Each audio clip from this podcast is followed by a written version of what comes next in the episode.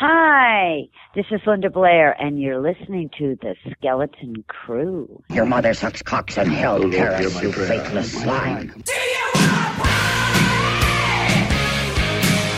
It's party time! We gotta party! It's party time! Do you want to party? It's party time! We're gonna get into Wrong Turn 5, but first I got my buddy Eric Morse, a.k.a. William Patterson. He's a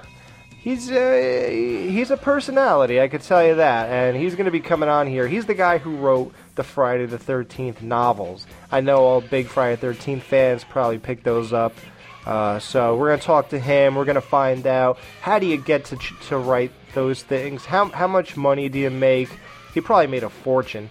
I don't know, but he wrote a couple other novels, and he does a podcast, things like that. But he's a funny guy, and I know he has a lot of stories to tell. So he has the equivalent of like the Biggie Tupac beefs with like everybody.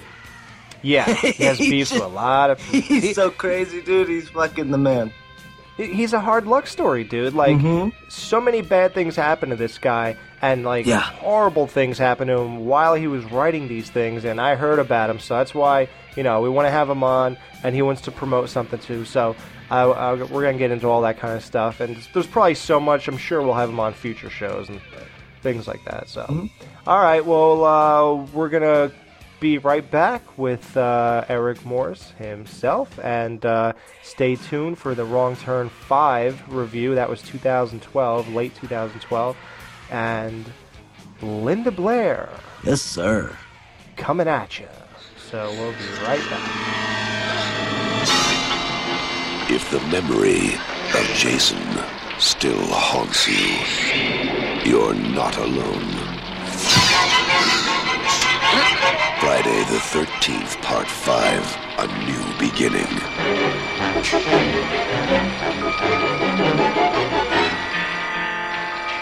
Severe trauma at age 12. Brutal self-defense murder of a psychopathic killer. Boy, they've given him every therapy they can think of. It's wonder his mind isn't fried with all the drugs they've given him.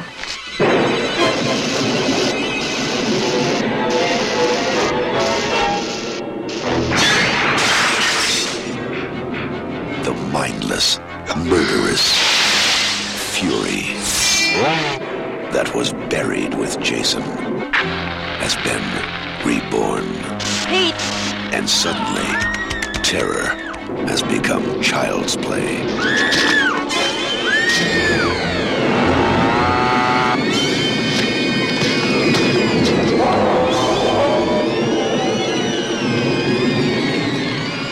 Friday the 13th, Part 5, A New Beginning.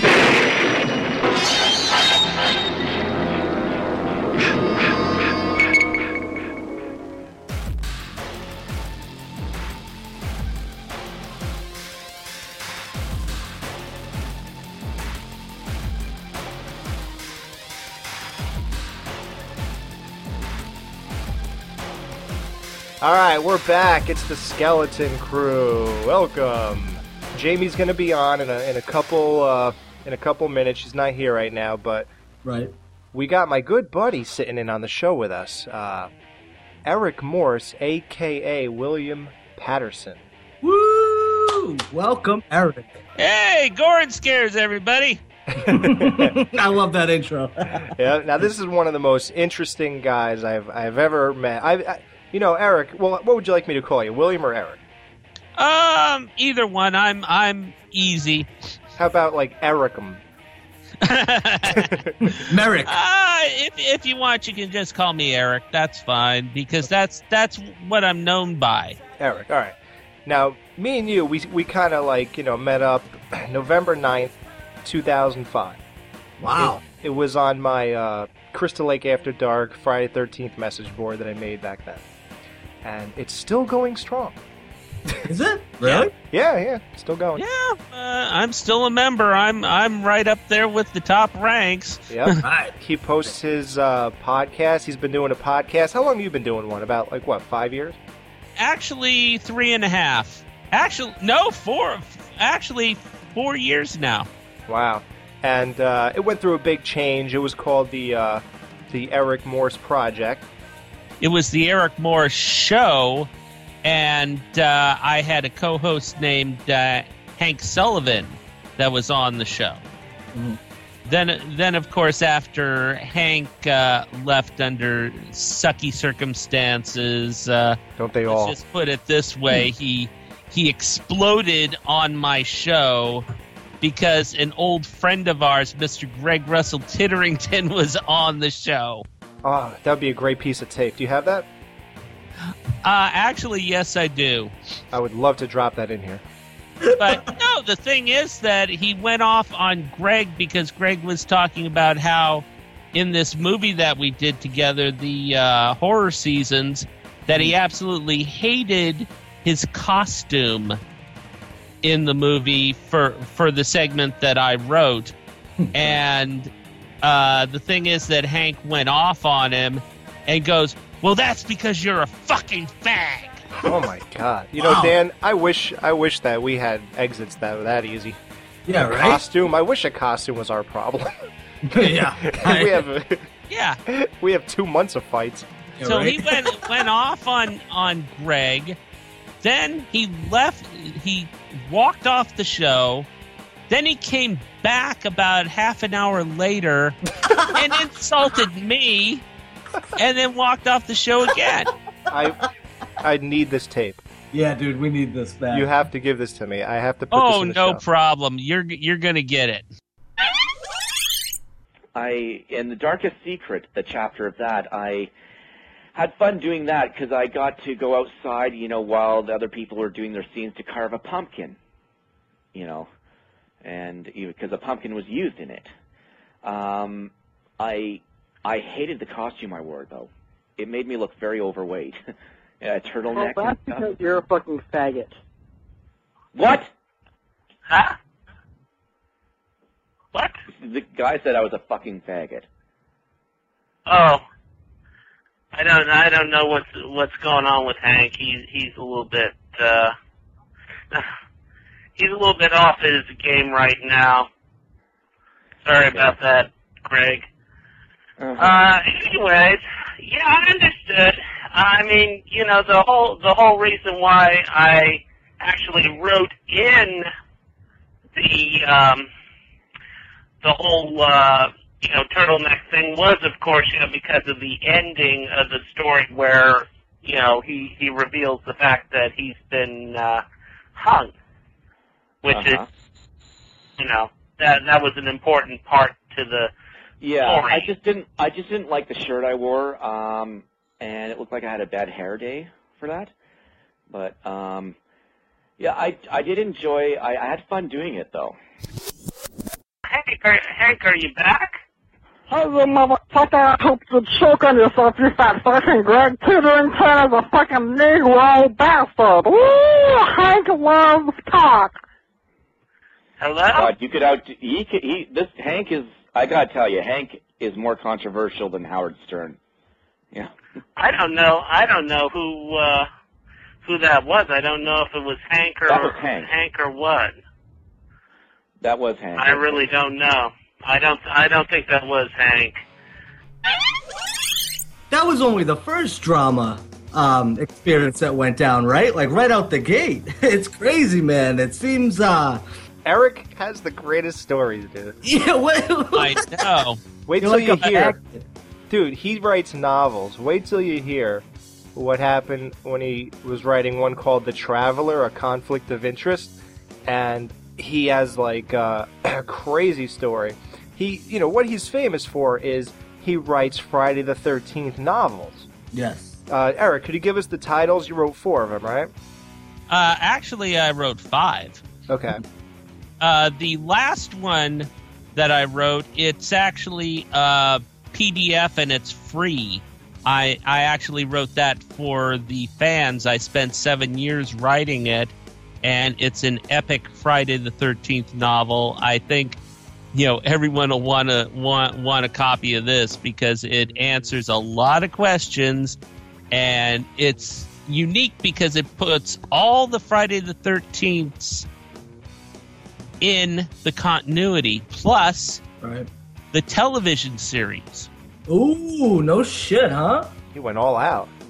I was going to say, did you ever explain why, because we've never talked about this, or did we during our retrospectives, Alex? I'm not sure. I can't remember. With, what's up with his fucking fingernails, dude? Did you describe that? Like, what the fuck was that? Eric, please tell me you gave a backstory for the fucked up fingernails. With the black nails? Yeah, like, what is that?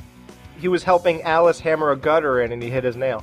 It's just he has dirty fingernails. Okay. It's dirt underneath the fingernails because I have the same problem. Oh, Eric, pay no attention to Dan. He's just... To answer your question, I wrote Mother's Day, Jason's Curse, The Carnival, and Road Trip. And the final one is The Mask of Jason Voorhees. That's the one that ties it together. Yeah. Okay, now, I saw a movie called Mother's Day. Did they make a movie out of your novel?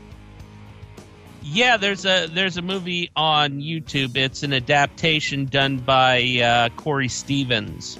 Right. I actually got a screener of that, and I reviewed that. Now, but that was 5 years ago. And the thing is that in the film, I play the voice of Pamela Voorhees. Really? Jesus. Yes, Jason's my son. Oh my God. Now, has any studio approached? Actually, how do you get the right to do this? Why are you allowed to write novels about the character Jason? Right. Yeah, that's what I'm saying. Oh, well, the thing is that my first books they were published through Berkeley Books, who had an arrangement with New Line Cinema. Ooh. During the time when Jason Goes to Hell came out. Right. Maybe you should have wrote that movie. I was actually hired by Berkeley Books to do the novels. Now, here's an interesting story involved with that. Yeah, this is what I want to get to. Check this out, Dan. Oh, my flipping God. I heard about this. You are going to fucking love this. Oh, my God. What do we got? I got, I signed the contract and stuff, and I'm thinking, oh God, I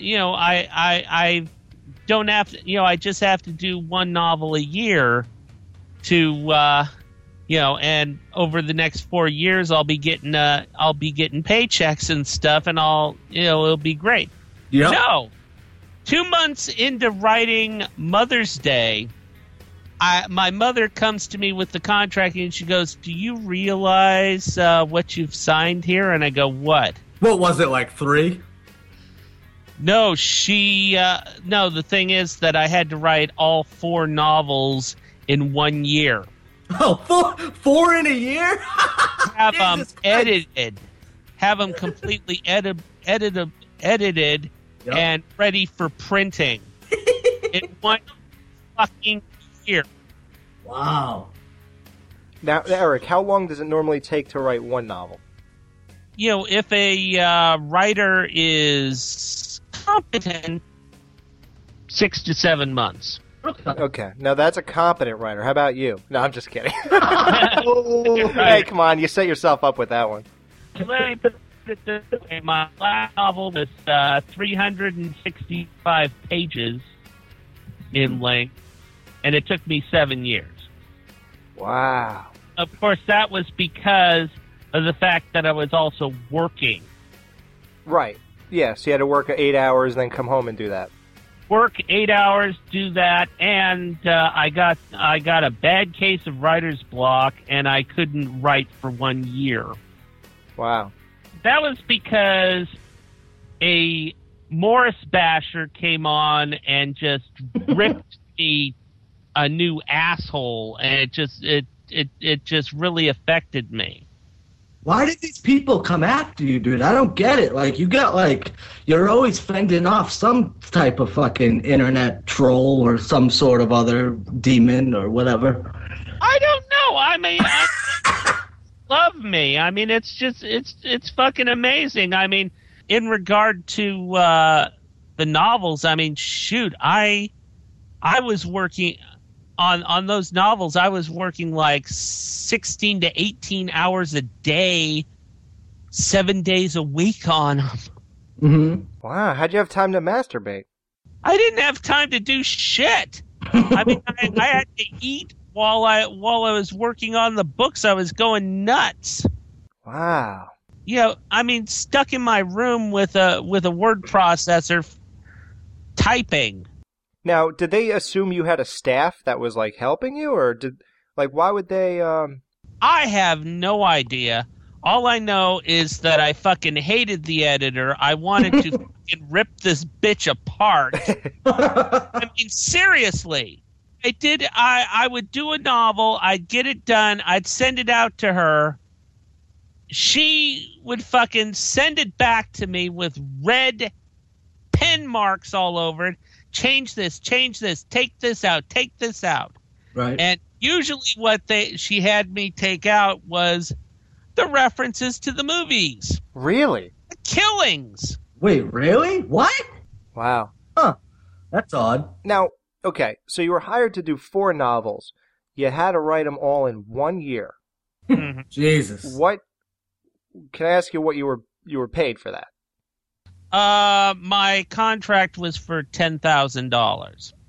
Really? See, I don't feel like that's enough. No, dude, not before. No, I mean, at the time, I mean, I didn't, you know, honestly, right. I thought it was $10,000 a novel, but right. But then I found out it was $10,000 altogether. Now, here's the funny part. It's not funny as shit.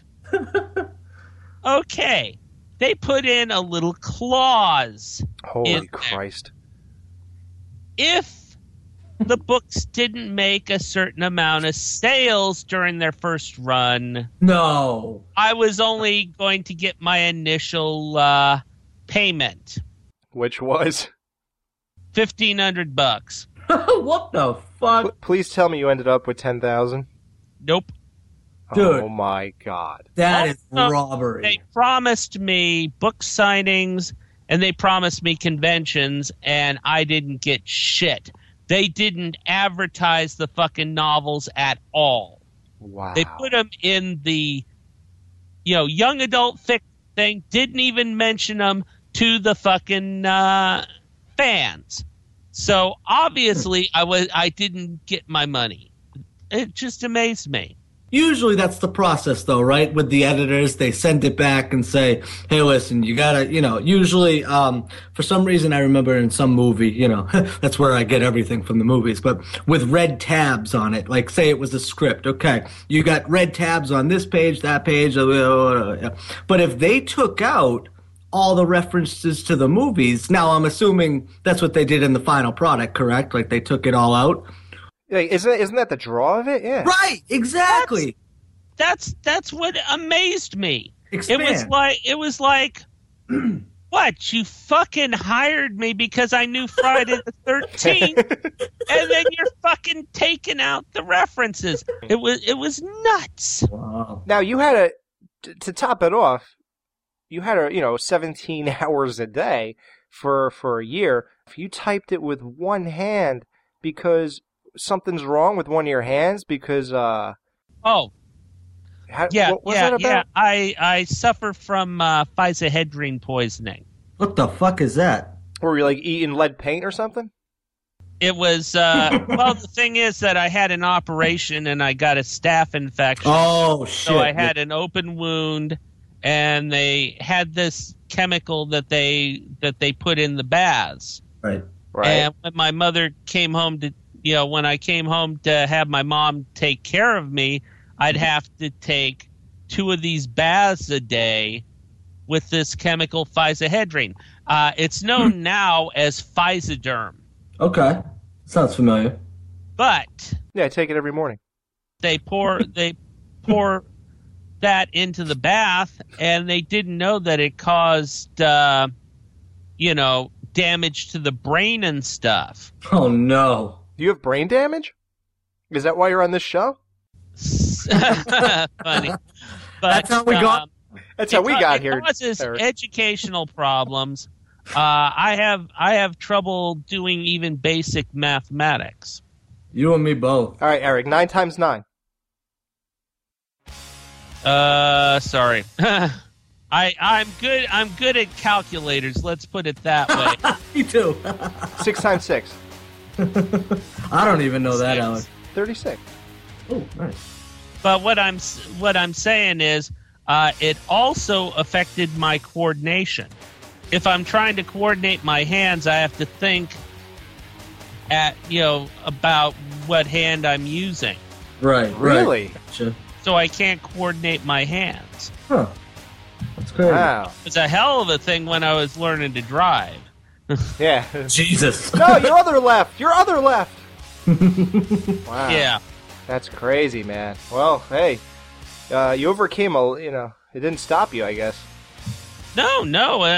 The thing was that I graduated high school with honors, and I had 2 scholarships. I went to college. Wow. 4 years of college. I studied business and filmmaking. Wow. I went to college, too, but it was just to go visit my buddies and party and drink. Which is probably why I'm at the Skeleton Crew. That's how we get here. Hamburg University. It was actually at the college that I came up with my sci-fi novel. It was called The Traveler. It actually took me 20 years to finish The Traveler. Oh, shit. Why would it take you 20 years? What, there was something going wrong? I don't know if it was the devil, whatever. What the fuck was going on?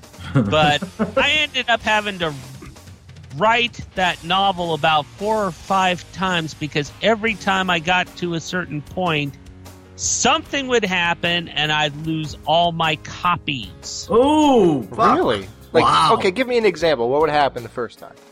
When I started out the... book, I was stupid enough that my first computer was a Canon Cat work processor. Oh, God. Good Lord. Yeah. So the thing is, I had That's what happened. The novel, I had the outline done, I had the novel done. I was only about 4 chapters away from finishing it. Ooh. Oh, my God. Wow. And my nephew, Orion, came to visit, and there's a tweaky thing about Canon Cat work processors. If you throw them in a bathtub, they stop working? If you have it turned on and you have a file cartridge on there, if you unplug the damn thing, it erases the entire thing. Is that what Orion did? Yeah. Orion seems like he needs the belt. Dude, I feel for you, man. Now, so you said you rewrote this 4 times in 20 years? So how much money did you make for 20 years of work? So what I did is I self-published it. There you go. Cafe Press. Oh, nice. So it's available through Cafe Press for $20. A soft cover? Soft cover. Now, so you don't make money unless you sell it, of course. Yeah, I don't make money unless I sell it, and I make about $2. Each copy.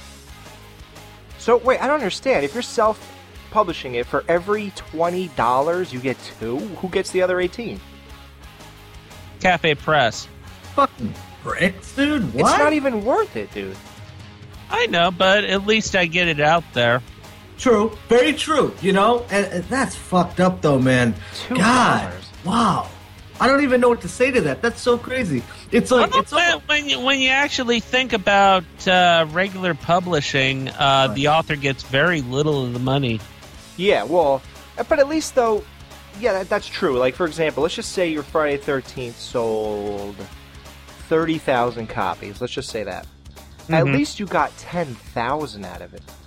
He gets the money off the bat regardless.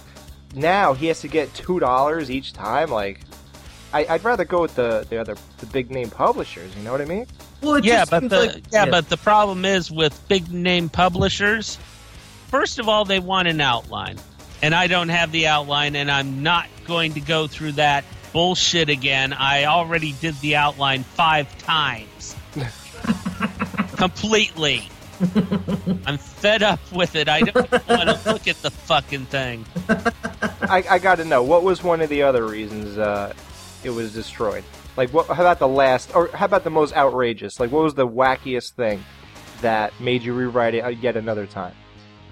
Well, let me see. After my house caught fire. Oh Jesus Christ! Whoa.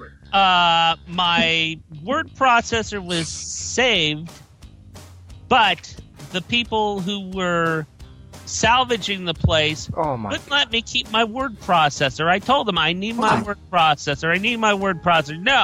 No, you can't because of the insurance. So they boxed up my stuff. What? Oh my God. And fucking kept my word processor from me for 1.5 years. When I finally got it, the word processor was damaged. Of course. Holy Christ. Wow, dude. And it was one of those ones that you couldn't transfer the files. Right. Hey, listen, you're not going to be bad luck on our show, are you? Or is our show going to be destroyed? Let me see if this tape is I think you're going to get a lot of hate mail. Oh, God, come on. No. How could they hate you? You wrote novels, so how do you... Which reminds me. Huh? Which reminds me on that. Yeah. I mean, this is something that really irks the shit out of me. Oh, you heard all of our episodes? No, because the thing is that, I mean, you guys have, you guys have seen my books. Yeah. Okay.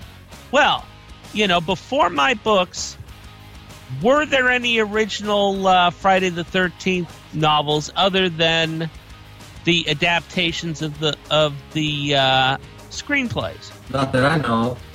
No, there wasn't. Yeah. And with no slasher franchise or that, right. There wasn't. Mm-hmm. Right. Mine were the first. Wow, like. Are these things big? Like, do they sell a lot? Like, even though you can't get paid. Now, how about this, though? Do you know how many copies you sold? Like, okay, for example, your first run didn't sell as many as they wanted to in a certain amount of time, so you got screwed. But since then, because it's been years, 10, 15 years, all right? So, do you know the amount they've collectively sold since since you've released them? Nope. No? There's no record of it. You can't get a record? Nope. Because the thing is that after the first run, they stopped. They didn't do another run. They didn't do any more books. So that first run, what was sold, are what's out there. They did runs in Japan. Yeah, who cares about them? Runs in England. Well, how about this? Has any studio approached you and say, we read your novel and we'd like to turn it into a movie? Has anybody come to you? And if they did, or if they came to that, whoever that was that you did business with, what was it, Berkeley? Berkeley isn't even in business anymore. Oh, so you wouldn't get paid. It would be Penguin Putnam took over from them. But they were big, though, when they were out, right? Like, that's a big public. They were big. Like... Right, yeah, like I remember that's the only time I used to really read as a child, and that's what I used to see on a lot of the books, yeah. I used to read Encyclopedia Brown books where you try to figure out these little mysteries. That makes so much sense. But yeah, no, the thing is that they'd have to go through New Line Cinema, and I wouldn't get a paycheck. Wow. I was a hired writer. Oh. They weren't my original things. They were a project that was given to me. Right. You're depressing me with this. I can't take it no more.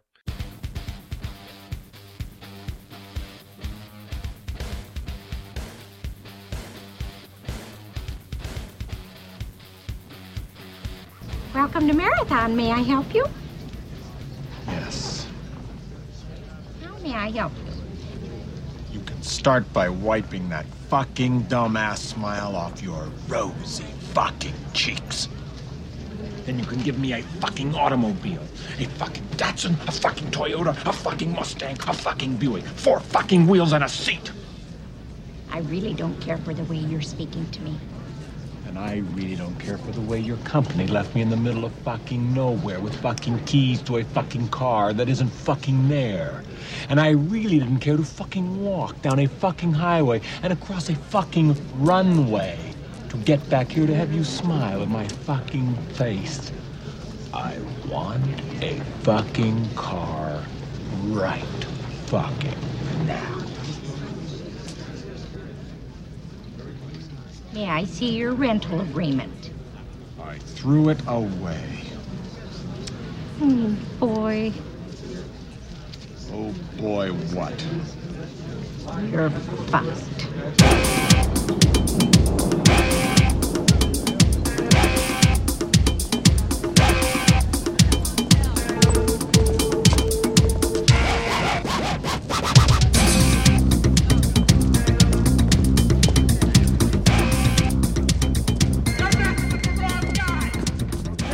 Okay, Wrong Turn 5, 2012.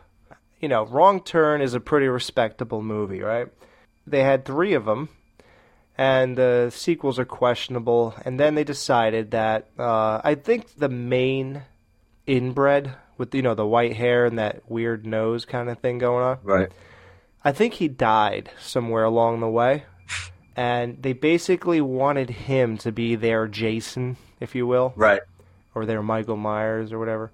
So they said, well, how can we do that? He's dead. So they decided to make Part 4 a prequel. This Part 5 picks up basically right after Part 4. Because there's even a mention. One of the guys in this movie is Doug Bradley, who plays Pinhead. And he said, you don't live in a hospital anymore. You're in the city now. You know, you can't make mistakes. Oh, that's right. Yes. So this picks up after Part 4. This movie was straight to Blu-ray. Big surprise. See, now look. This movie started off with a sex scene. But remember the blonde-haired girl and then the guys come and scare them in the tent? Yes. Like, when you start off with a sex scene, dude, I think it's going to be a good movie. Like, this is badass. They know. It's just all good and fun. Right. That would have actually been a good scene had it not been some dog ugly bitch with a gigantic mole on her face. But that's another story. Is that the girl you said that could be my sister? No. Okay, good. I got scared for a second. No, please. Yeah, so the acting of this movie is atrocious. It's bad. It's so bad. It's really, like, really strange. Like, there are people starving, living in cars, being waitresses and waiters and bartenders who, well, I guess those are the people that would be cast for this movie. Okay. Oh. I guess that's why they are bartenders and waitresses. Pretty much, man.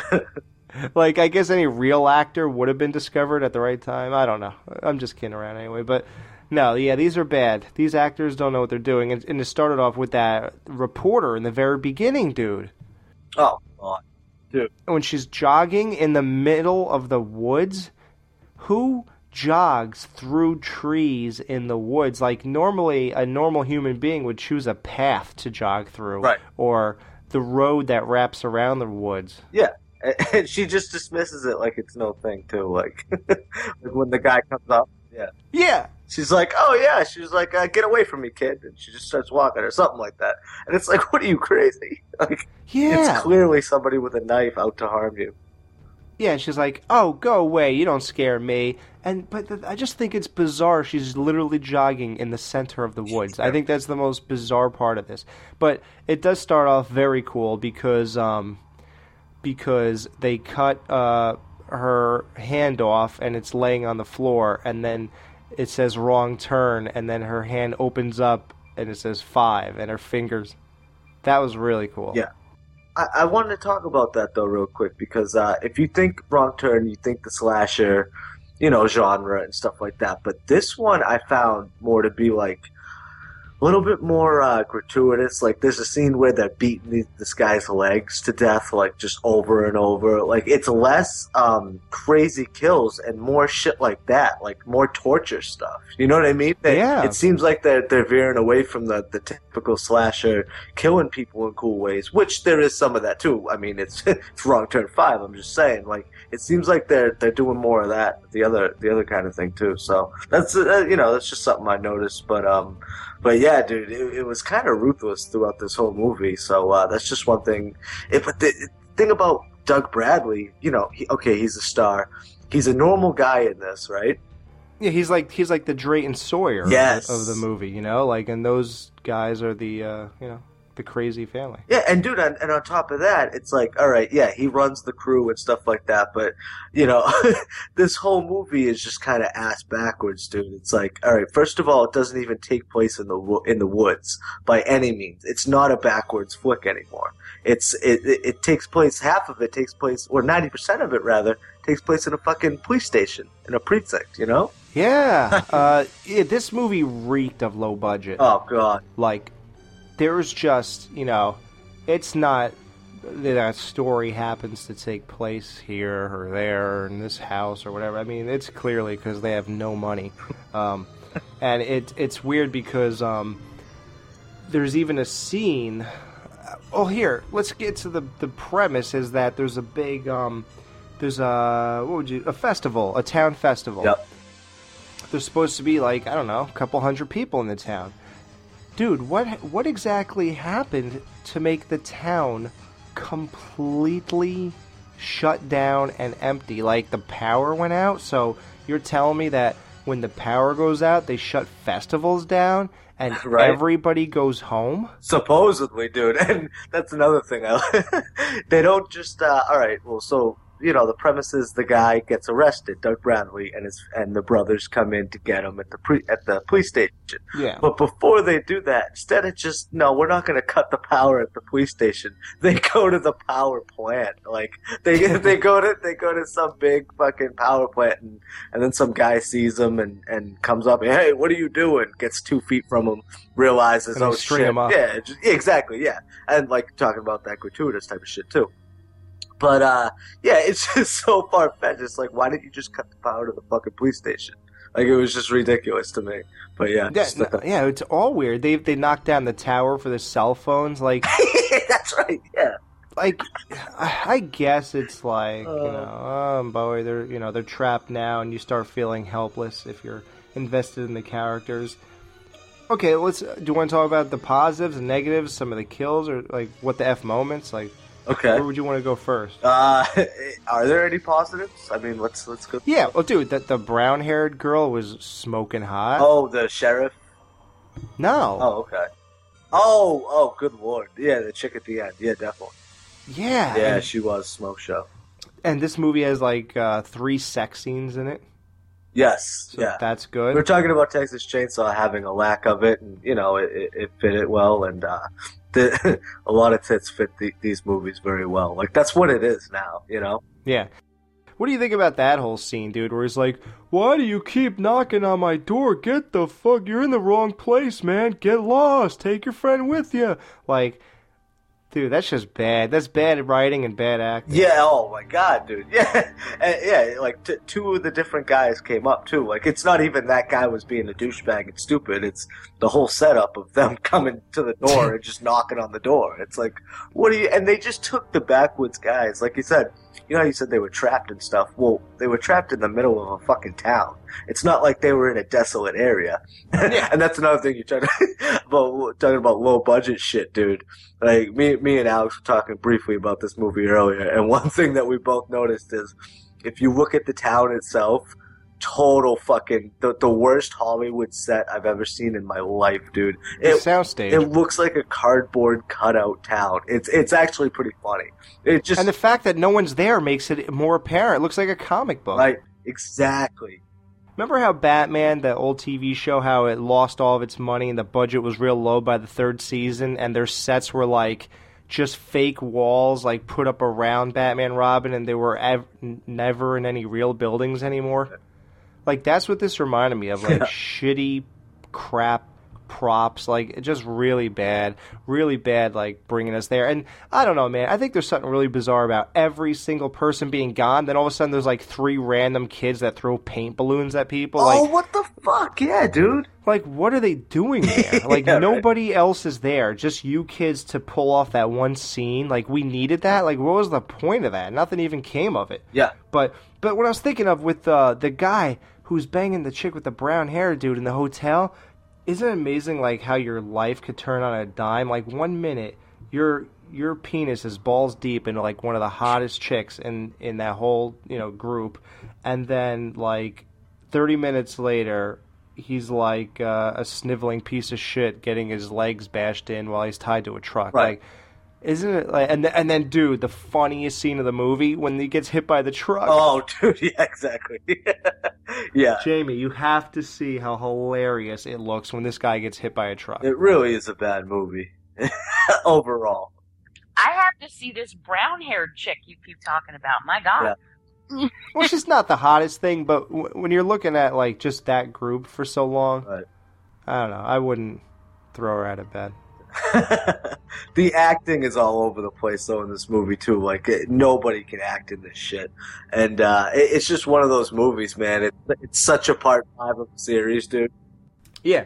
They're just clearly having fun with it at that point. Well, dude, I mean, half of the budget of this movie probably went to fucking Doug Bradley's salary, dude, you know? I know. So.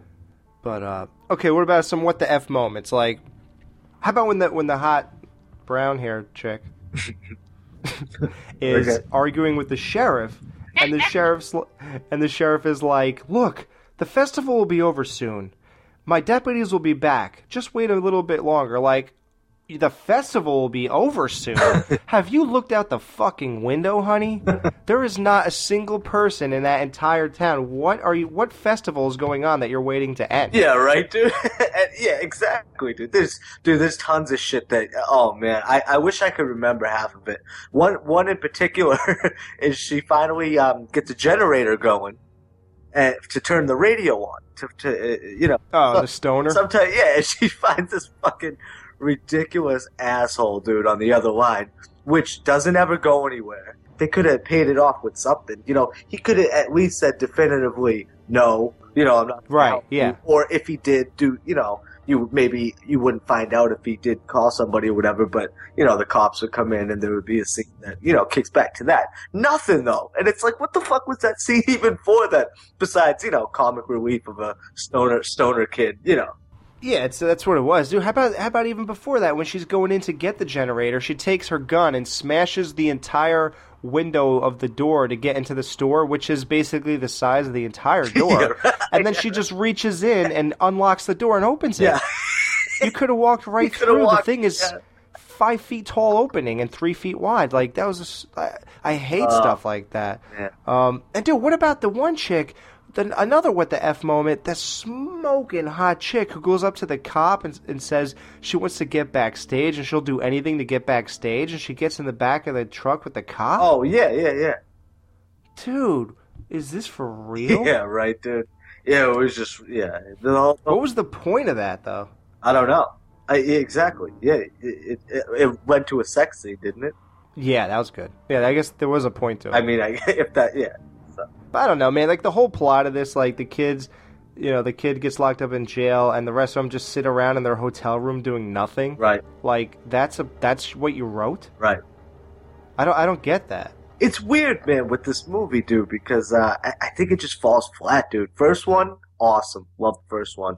Second one, I feel like the second one nailed it as far as fucking camp and stuff. You know, I mean, it was perfect, and you know, even the third and fourth one too, I guess.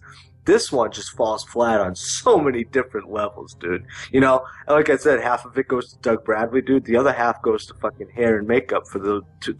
Oh, dude, the hair and makeup was horrible. You know? And it's like, what the fuck? Like, it's a piece of shit movie, I must say. You know? And you could tell people were just there for the paycheck. You know? This might be one of those movies, like we said before. I'm sure they had a fucking blast on set, dude. Like, you know, it might have been a fun thing for just them, but for mass viewing quality, it's just not there, dude. Well, I'll tell you, dude, because you know how I always look at the clock eventually. At the 50-minute mark, I still found this to be like a subpar yet mildly enjoyable movie. Like, there were a lot of scenes where I'm getting lost here. And then, I don't know, this movie is really disjointed in the sense that it's good and not good. Right. And right. It holds me and it loses me. Yes. But it does it just enough, dude, to keep me in. And really? I'll tell you the truth. Yeah. Like, I'm not so sure I could say I was invested in any of the characters. Like, the sheriff girl, right, who looks like Jamie, sort of. Like, I'm not sure I was invested in her, but maybe I was invested in Doug Bradley, or maybe I was invested in the situation, or maybe the kills were good enough. It just kept bringing me back. Like, I can't write this off as a total piece of shit, but like we said, it's so unprofessional, it's so low budget, it's so this, so that, right, that no, it's not good. Yeah, you know, right. You can't say it's good. You know, but the kills, dude. Let's get to the kills, because that was all they had going for it. What about the blonde chick with that shit on her face? The guy rams a knife in her breadbasket and starts tearing out all her intestines and feeding it to her, dude, while she's standing up. Yeah, that was fucking ridiculous. Yeah. And like, how long until she keels over? I mean, Jesus Christ, this guy cut you open. He's feeding you your guts, and you're still standing up and accepting it. Yeah, exactly. Just, yeah, over the top, dude. How about the kid buried up to his neck in the dirt, and then the other one was chained to her? I actually like that one. That was cool. The hillbilly started driving a tractor slicer or whatever. It was weird. I put myself in that kid situation with the chain around him, because you got one guy buried up to his neck and one guy at the goalpost, chained to the goalpost. You know, he's got like 15 feet or whatever. Now, yeah. Do you think if you threw that fucking chain in that it would eat it up and fucking pull you in, or would it cut it? Because I was thinking at that point, I'd take the chain, throw it in the thing, try and cut it, and break right loose. Or it might do a Jason Friday the 13th fucking remake effect and pull you right in, you know? I would, if I knew I was going to get run over anyway, I right would just throw, you know. So you would have done that? Okay, good, because I was thinking, yeah, am I try my luck? Yeah, well, exactly. Like, I was thinking if I was being really stupid in that situation, but yeah, okay. Now, how would you rather have died? Would you rather be the kid buried up to his shoulders and have your head just get mauled by that thing, or would you rather have them grind you from your feet all the way to your head? Oh. I'm just kidding. That was an obvious question. Yeah, exactly.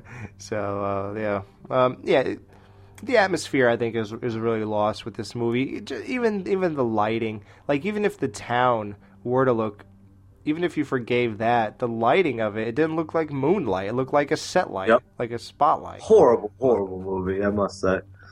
Yeah, I mean... and the dude, another what the F moment. So this girl has a gun, and Doug Bradley turns around and cuts both of her eyes out. Yeah, what the fuck? Well, oh, dude, yeah. And that, okay, can we get into the end? I mean, because I got a big problem with the end, too. And that's basically how it starts right there. This is such a mean-spirited ending to a movie, dude. You know how we talked about Leatherface, and he becomes the good guy or whatever, and well, you wouldn't call him a good guy per se, but, you know, like we were talking about it. This movie, it was almost a twisted version of that. Almost like the bad guys are going to win, and it's just a big fuck you at the end. It's just so mean-spirited, dude. Like, okay, what does he do? I forget what he even does to the sheriff. Oh, yeah, he fucking... Oh, dude, what does he do to her? The most cruel thing in the world. Well, yeah, exactly. Well, what exactly? But no, first get to her fiance, because that's what really starts the ball rolling with her.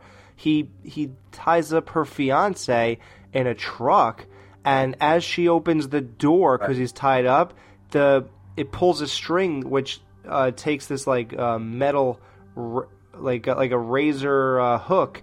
And it runs right up his stomach into his chest, and all his guts start falling out, dude. Yeah. And it's all because of her. And, dude, what is with the people in these movies stuffing the guts back into the body? Yeah, exactly.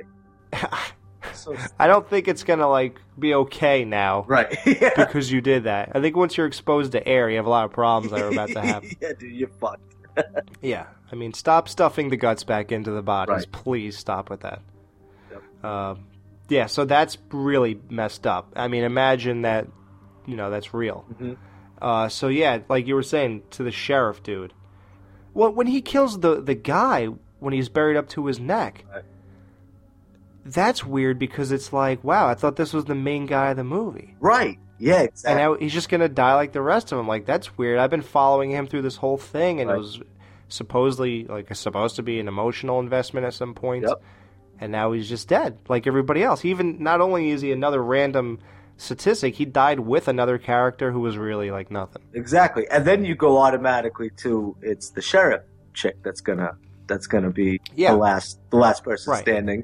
And then he sets her up to what? Basically he says, all right, would you rather burn? And then he sets her up to where he has a shotgun to her head, taped to it or something like that. Yeah, taped under her chin. And tippy toes, and if she puts her feet down, then she's fucked. Her heels down. Right?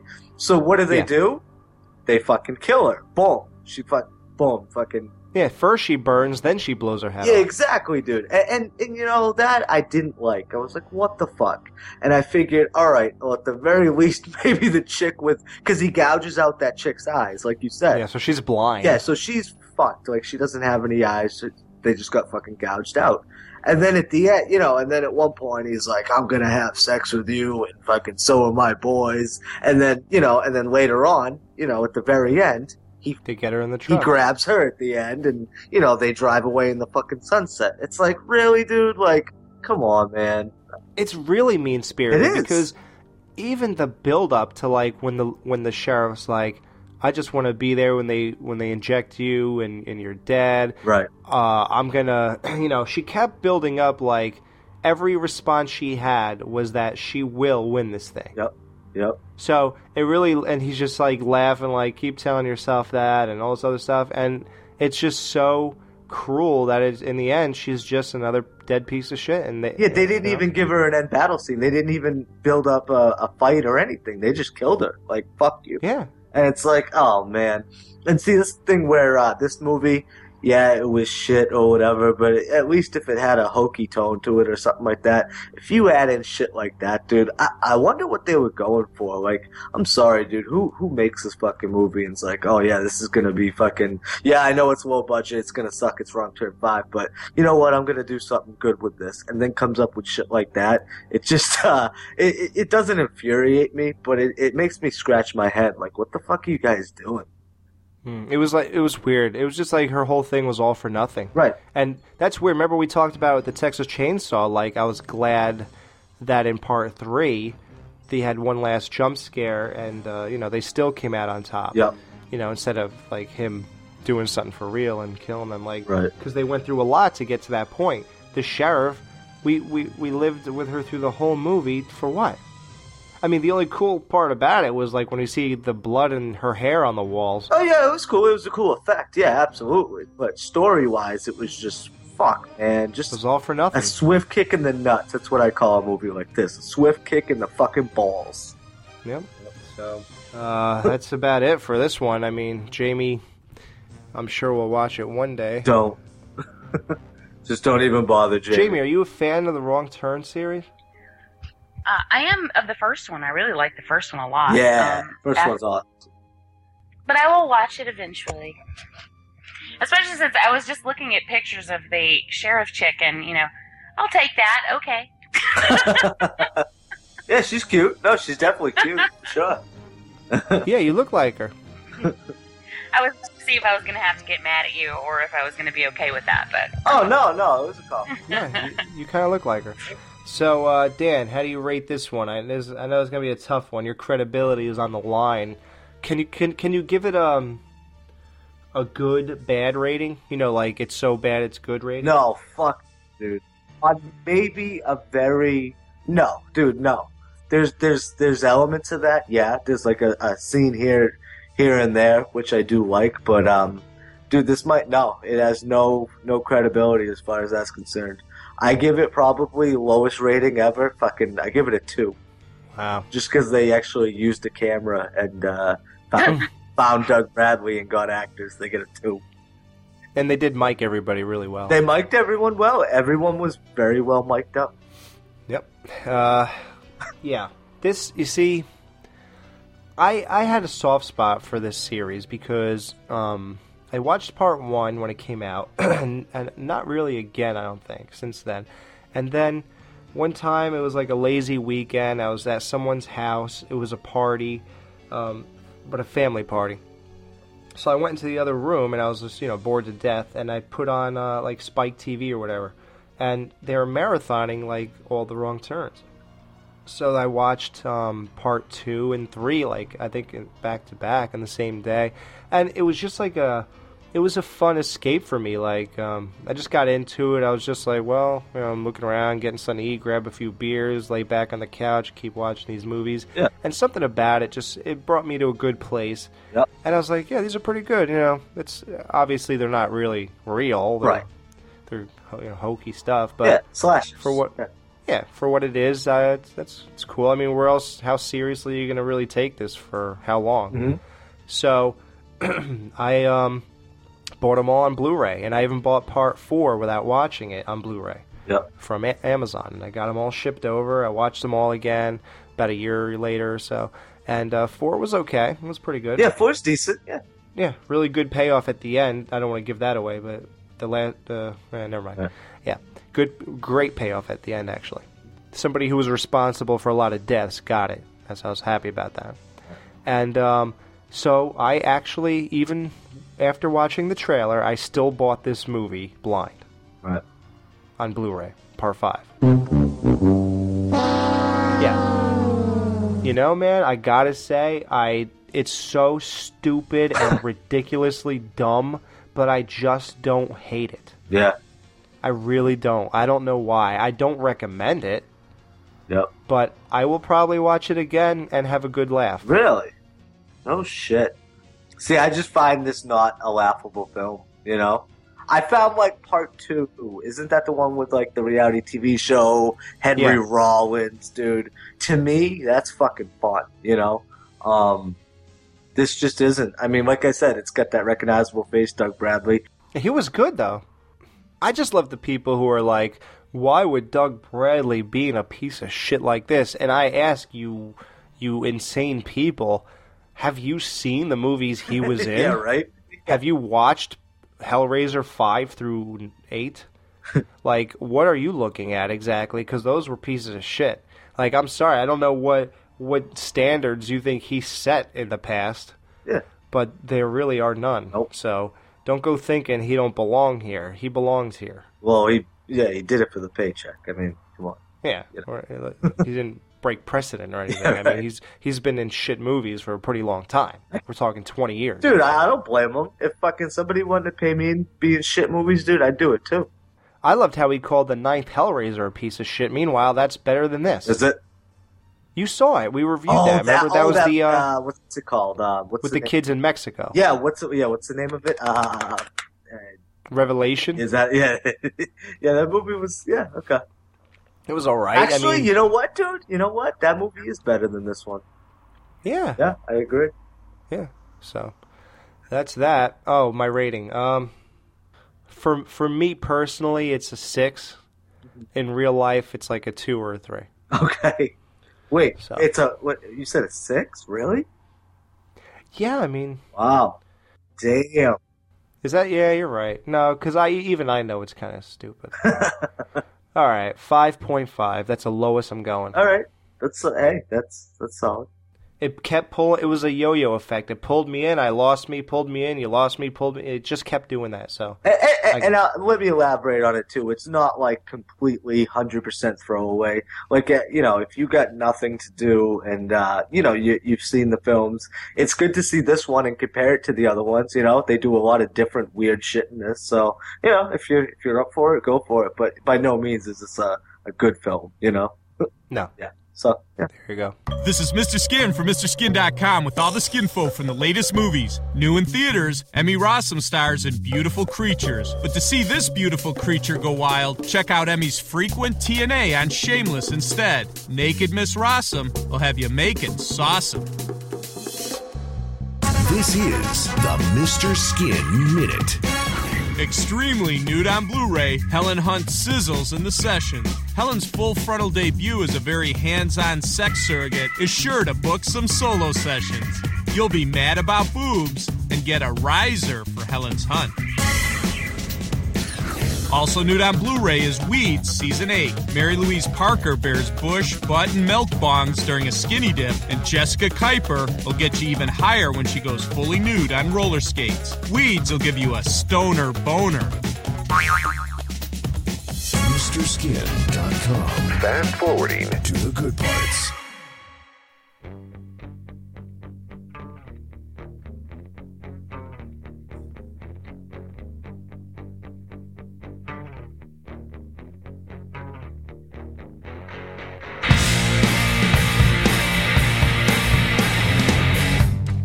Yes, I'm relieving, now that you're leaving, soon as you get paid. It's so relaxing, to hear that you're resting, whenever you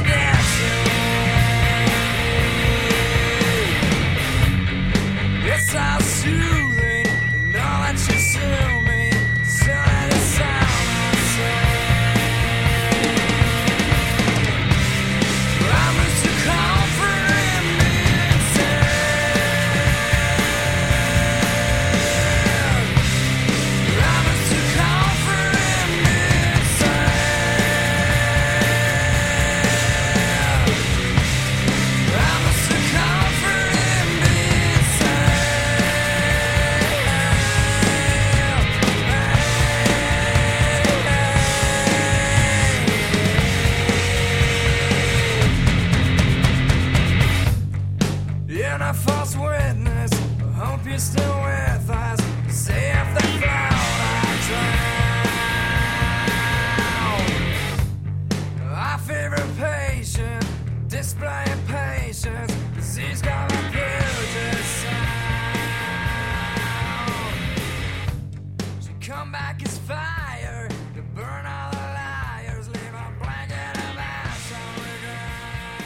Oh, yeah, tell us about that. What do you want to promote? Because you have this thing that you created. Oh, yeah, our Artists in Horror Month. Well, you know, everyone knows that this month it's Women in Horror Month, right? I thought it was Black History Month, actually. Yeah, me too. It's also Black History Month. Do you think black people will feel slighted here? It's like the big month for all, you know, all that type of stuff. So I came up with this concept.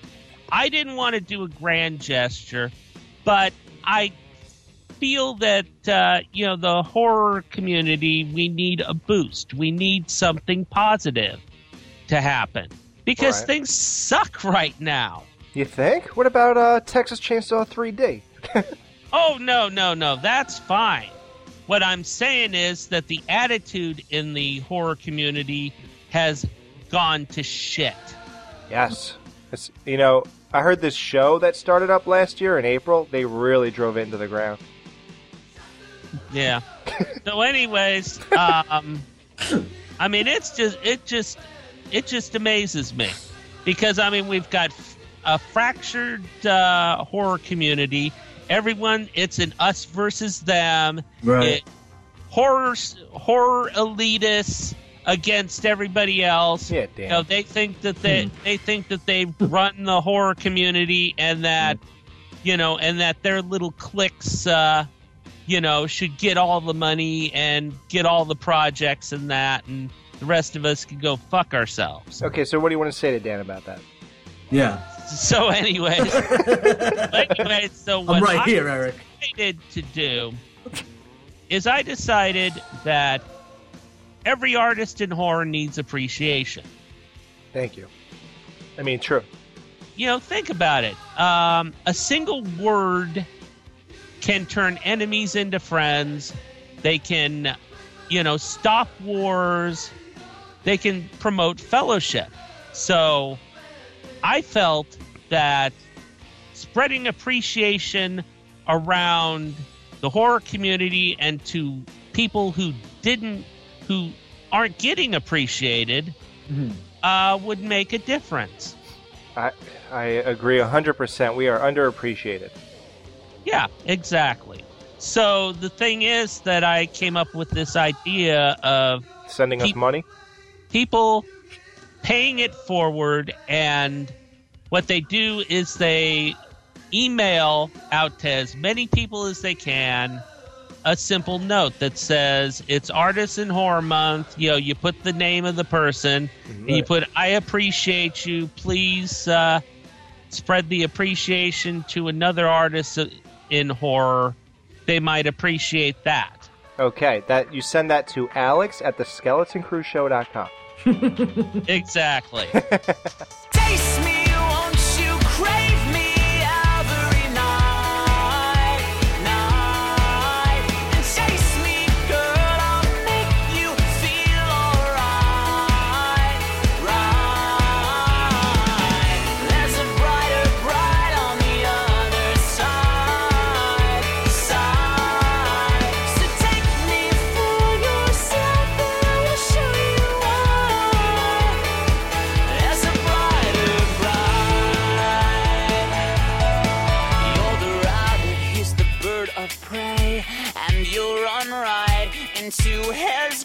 Tonight, 'cause you love the way he gets you low.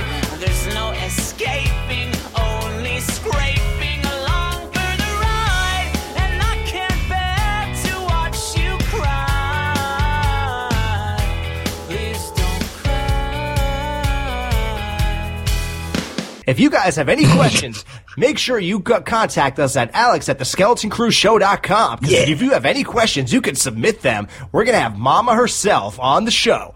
And, you know, we're taking over. This is going to revolutionize podcasting forever. We're going to be the biggest stars on the planet. The more we say it, the more you're going to believe it. And I'm going to keep talking in this really exciting voice because it makes everything I say sound more interesting and exciting. Yeah. But I'm really saying nothing, and no one's really listening. What's up, fuckers? Matt Wessel here. Really excited that you guys got Mama on for an interview and are allowing fans and listeners to ask questions and be a part of the interview. It's really cool. Nobody's doing that. And I mean nobody good anyways. So yeah, my question's for Mama. How did you get your body to do that? I mean, holy shit. Are you some kind of outer space gymnast or something? And to follow up on that, I think you, me, my girlfriend could really burn it up together. You know what I'm talking about. Light some candles, put on some Christopher Cross, lay down a shower curtain, get some baby oil. You know, just whatever happens, happens. But yeah, I'm into it. You're into it. My girlfriend may or may not be into it. I don't care. So, yeah. Email me. Yeah. Let's get in touch. So, yeah, Skeleton Crew, thanks for letting me come on, ask some questions. Your show is great. It is the best fucking horror show ever. Thanks a lot. And fuck off. Hey, how you doing, pal? Good. What's the Pizza Supreme? Sausage, pepperoni, mushroom, peppers, onions, and anchovy. Oh, that sounds delicious. I will take it. Your name? Oh, but hold the pepperoni. Yeah. And hold the onions. And no onion? Right. And hold the anchovies. So you want sausage? Oh, no. No sausage, please. So you want mushroom and pepper? Oh, no. No mushrooms and no peppers. You tell me you want a pizza with everything, then you tell me no pepperoni, no onion, no anchovy, no sausage. That's right. So you want a large regular pie? Yes, but hold the cheese, hold the sauce, and hold the crust on that pie. Do me a favor. Go fuck yourself. Hello? Hello? Hi, I'd like to make an order for pickup. Okay, what do you need? I'd like to get a chicken parm hero. Hold the chicken, and hold the sauce. Okay, your mother's holding my cock. But, Sonny, what kind of language is that to tell an old lady? Stop wasting my time, you asshole. Hello? Hello? Yeah, I'd like to make an order, please. What do you need? Hold on. Tony, what do you want? Hey, Becky, give me a baked ziti. I need one baked ziti. Yeah. Hold the ziti. Hold the ziti.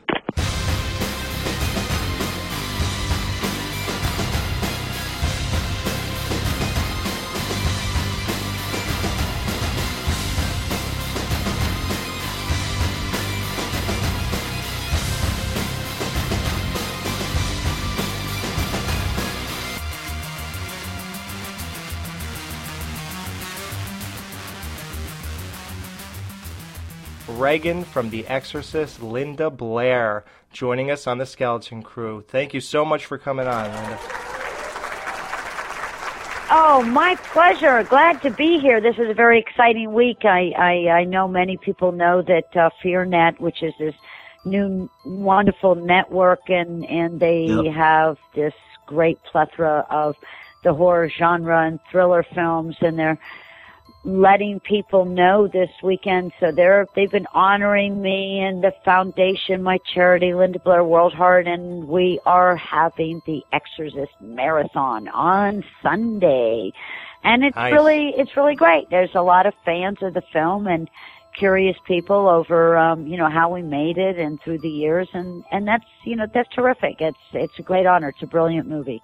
Yeah. You just did a Q&A for them earlier, right? For FearNet? All day long. Cool, yeah, that's great. That's dedication. Yeah, it's been 40 years. And, I got to tell you, the first time I watched Exorcist, it was when it was re-released in the movie theater in the year 2000, was it? Or 2003, I guess? Well, they've done the re-release several times as different version, the version you've never seen before. They did the 25th anniversary. Then we did the one where we were releasing the Blu-ray with the documentary, and that was what I just begged people, please watch the documentary, because it really does show you how we turned the head around, how we did this and that, the levitation and everybody's point of view, and I think that it answers so many questions that people have, and you get to actually see the physical presentations of how we achieved some of the things that are of most curiousness to people. Okay, yeah. Now, yeah, you were 13 or 14 years old. Now, Reagan was such a high-profile role right from the get-go. I mean, that movie, made waves right away. Your face was really distinct, really recognizable. What was life like for you for the next, 7 years? Were guys afraid to date you? Did girls think you were weird? Or did everyone think you were really cool because you were in this, crazy movie? The movie was catapulted into this sensationalist aspect that I think in some cases people bought into the sensation, but the press certainly left it a mystery as to whether or not you might be possessed, whether they wanted the scare tactic, and a lot of people thought, oh my God, is that Linda Blair or is that Reagan, or now am I being possessed? Because it was so strange and odd to them. They were not sure, and so yes, there were curious factors.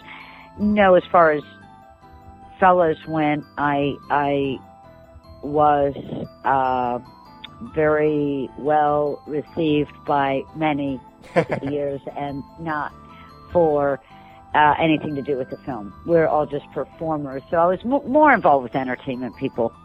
Okay. Oh, so yeah, they were more cool with it. Yeah. Yes. Well, and plus you're gorgeous, so that doesn't hurt. Oh, listen to you. So I saw some of those pictures. I couldn't resist. Kisses back. Thank you. Now, when you were younger and did this movie, what did your parents think of all the language or the whole religious aspect of it? How was that perceived by them? Well, when the movie came out, of course, many didn't realize that Billy Friedkin had changed a lot of the language in the film and so on. And the first time that we all saw the film, I think, everybody was just caught up. It was a standing ovation. The press went nuts. People were all over. We never spoke about it. It wasn't like we went back. You couldn't change anything. Mm-hmm. And we were just launched into the world of Warner Brothers and the PR machine. So we didn't talk about anything negative. It was just trying to move forward. And anytime the press might be telling stories out of school and making up, that I'm in a mental institute, or that this was a problem or that was a problem, and or attacking. I mean, Warner Brothers was very much there to try to help give us guidance. And Mom, I would ask Mom, well, why are they lying about me? And she'd say, I don't know, but just always tell the truth. And so everybody knows I'm well known for being quite truthful, honest, and blunt and to the point. Right. Yeah. Wow. Absolutely. So you only hung out with Hollywood people, you said, at the time, so you didn't go to... No. That was, you asked about boyfriends, so I would say that they were more... Well, it's well known my first boyfriend was Rick Springfield. Right. And it goes from there, and I'll write about it in my book, but... You know, I was a fan of music, and I had a lot of, you know, the boys all kind of looked out for me as the younger sister. They were good, you know.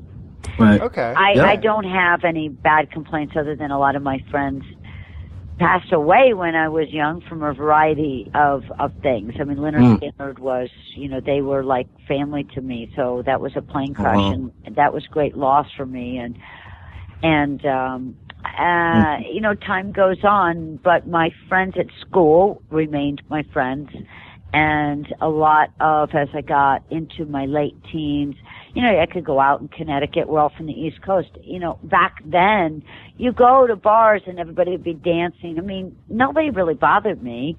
Oh, good. We were all, like, friendly, it was just the same bar, the same, you know, the band, we just had, you know, it was fun, I mean, I was allowed to be me. If I wasn't, I did not go there.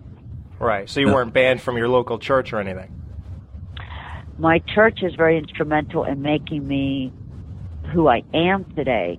Right. I grew up in the Congregational Church in Westport, Saugatuck Congregational, and Ted Hoskins was my minister. He's no longer with us, but... he's very, very instrumental in giving me wonderful theological education. And I used to go on the retreats. And I was always still given a life like others would have, and not wherever my mother would place me was so that I could learn and be educated and live a life. I was, if it was... in an arena that I would stand out and not be able to gain something back from it, she would not allow me to be in that situation. So, you know, bless her heart, and I'm very appreciative to her for giving me what she did while she was here. Wow, that's great. Yep. Yeah. Absolutely. So now, so you, I guess you're pretty religious. I'm spiritual. There's a difference. Religion is the entrapments of four walls, and I am not. I'm spiritual. I studied theology and a lot of different things, probably because of The Exorcist. I've spent my life trying to figure it out, Alfie. And no, it's all within yourself and treating others as you wish to be treated. You can find all the answers within yourself, but you need to find calm, and you need to find need to be around like-minded people of good and conscious behavior. And you need to communicate, you need to do and participate in your community, giving back, doing any type. You don't have to, if you don't have monetary funds to donate, then give your time to volunteer, whether it's children, seniors, or animals. What you give, you will receive back tenfold.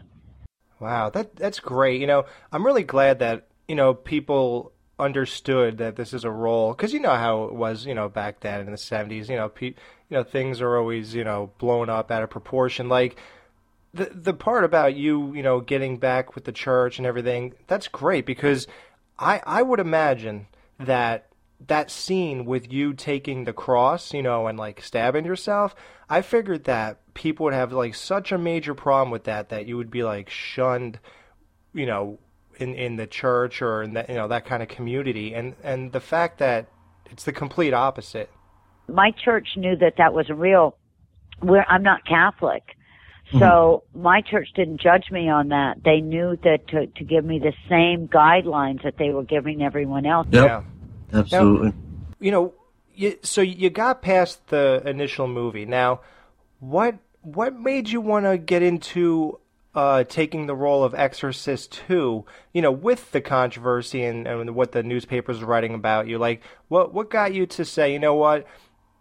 You know, we move forward, but I'm actually going to go ahead and make a part 2. Like, how did you decide to do that? Well, Warner Brothers kept asking my father for some reason, Exorcist 2, Jim, Exorcist 2. I wanted to, and we're like, no. Anyway, all of a sudden, what I recall is that a script came through the agency, and we all actually were like blown away. It was an extraordinary screenplay. However, it isn't the movie they shot. They brought John Boorman on, who just won the Academy Award. They brought Louise Fletcher on, who just won the Academy Award. They brought Richard Burton on. Hello, the great Richard Burton, Louise Fletcher, James Earl Jones, and so on. Mm-hmm. But they rewrote it maybe 5 times just in the rehearsal period. Not one of us had anything in our contract that said that we had any kind of creative control. And once it hit a certain point, Richard and I both went, "Uh-oh, we're possibly in trouble." And there was nothing we could do. You have to show up and still work. So some people really like the film, and if they watch it on Sunday, they'll say, you know, listen, everybody has the right to like different things, and that's what entertainment is all about. And it's meant to just to take you away for a while, think about different things, whatever the case may be. Some people want to laugh, some people want to cry, and you may laugh and cry. I don't know, but some people really like the film. Yeah, do you like it? Or do you like how it turned out? Like, how would you rate that movie? Well, I was not pleased that they changed the script 5 times. The original was fine with me. So I feel that too many cooks spoil the brew, and John Boorman brought in Rospo Pallenberg, who I don't understand that at all. And I just think he destroyed the film. Oh, good. Yeah, because that's when we chose to actually jump the shark for the Exorcist franchise. So, how did you feel about donning that makeup again for that one scene? I didn't. I didn't wear the makeup again. Oh, that was somebody else? Yeah. There was sort of some flashback stuff, but no. I've never stepped back in it again. Repossessed is the closest with Leslie Nielsen. Yes. And even that, I wouldn't wear the makeup. We made them find a different way, so they made my face all scabby and stuff. But no, I probably, the only reason I would don makeup again would be to do something like extraordinary in aging process, you know, some great character-driven type thing, or fantasy, you know, like I could play a unicorn or something. There you go. So you didn't go out on Halloween one year as Megan then? No, that will never happen. Now, I want to flash forward a few years to 1996, actually, and one of my favorite movies. What would you say? Pretty much my favorite movie period, huh, Alex? Scream. Yeah, Scream is my favorite movie, and I feel like all the stars aligned for that movie. There was just so many layers to it, and I feel like you were definitely a part of that, too, with your cameo. It's like, you know, getting you to do that cameo, it just put everything into perspective. When Scream came out, you know, its relevance on the genre, and just having you in there, I felt like you were just another star that aligned with that perfect movie. So you're very, very funny. It was all my friends were up on the set, and they asked Wes Craven, they're like, "And why isn't Linda Blair in it?" Right? And he goes, "'Cause I forgot." So he called me and said, "Could you? I don't have anything left. Would you come up and play with us for a day?" And I'm like, "Yeah." And that was it. I didn't take a screen credit on purpose. I did it just to mess with people. Right. I noticed that, too. Oh, and I went crazy when I saw it. But then if you get to know me, you'll know that's my nature. You can thank my grandfather and my mother and father for that one. Yeah.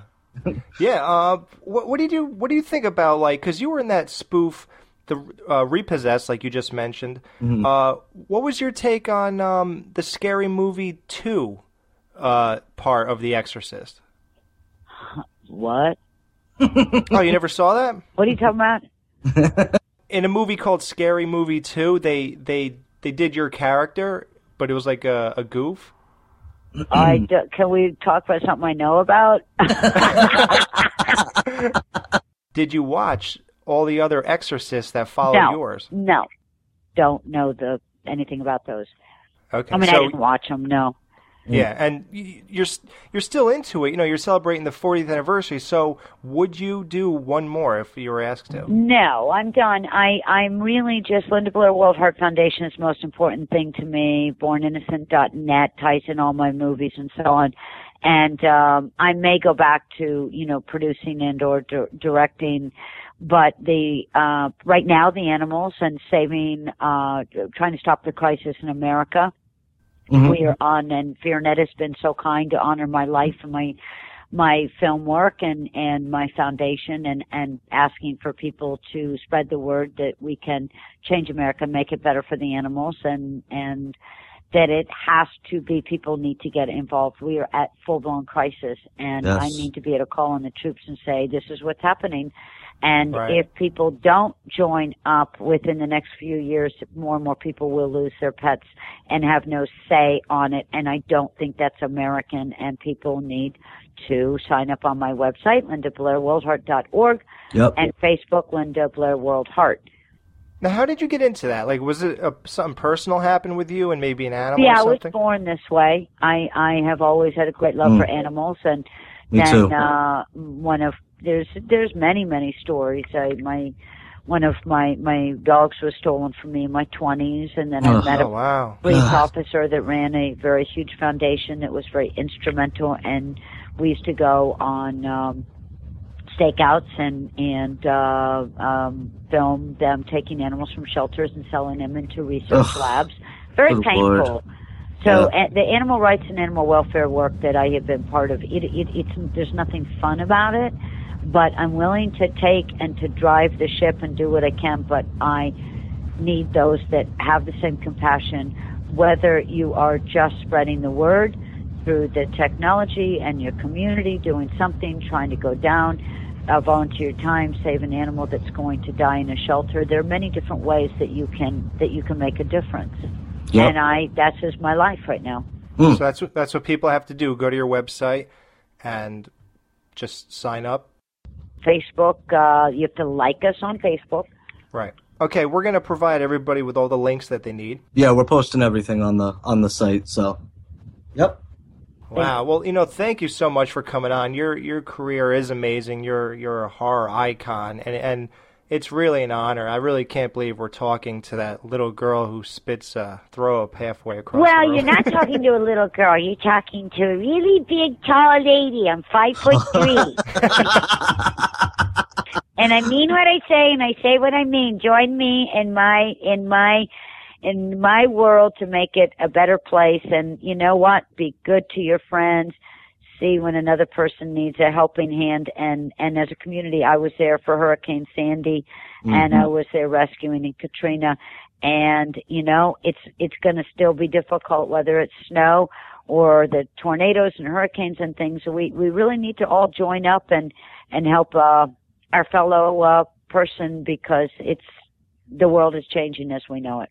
Yep. Heads up if you didn't figure it out. Yeah, right.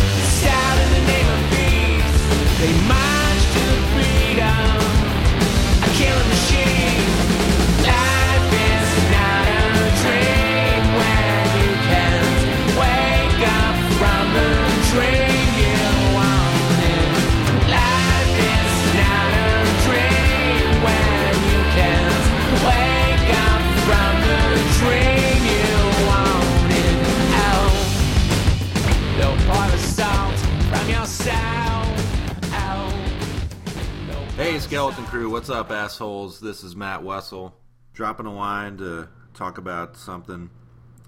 Jamie Jenkins, geez, guys, I don't know. She's just too smart, too funny to be on this show, and in my opinion, she really elevates it to a level that I just can't listen anymore.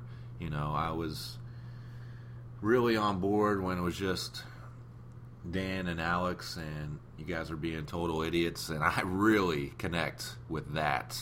And then you bring her on, and she's brings so much to the table, and I just can't even focus anymore because she's just doing laps around my brain.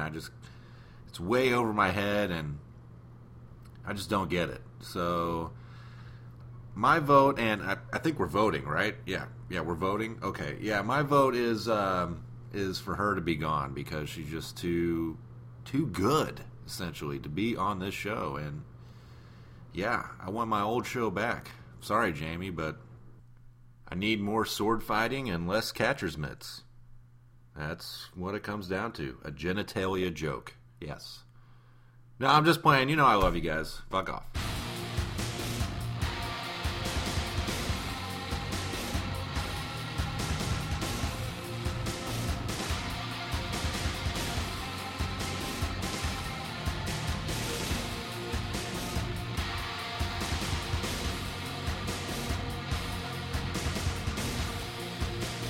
All right, dude. Well, that was the Linda Blair interview, man. What'd you think? I fucking loved it, man. Hey, it's not every day you get the chance, so yeah, man, that was great. Did you have fun? I had a blast.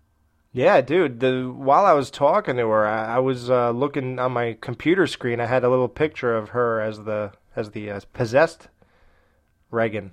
I stole that idea from you. I do that now too. Yeah, it helps.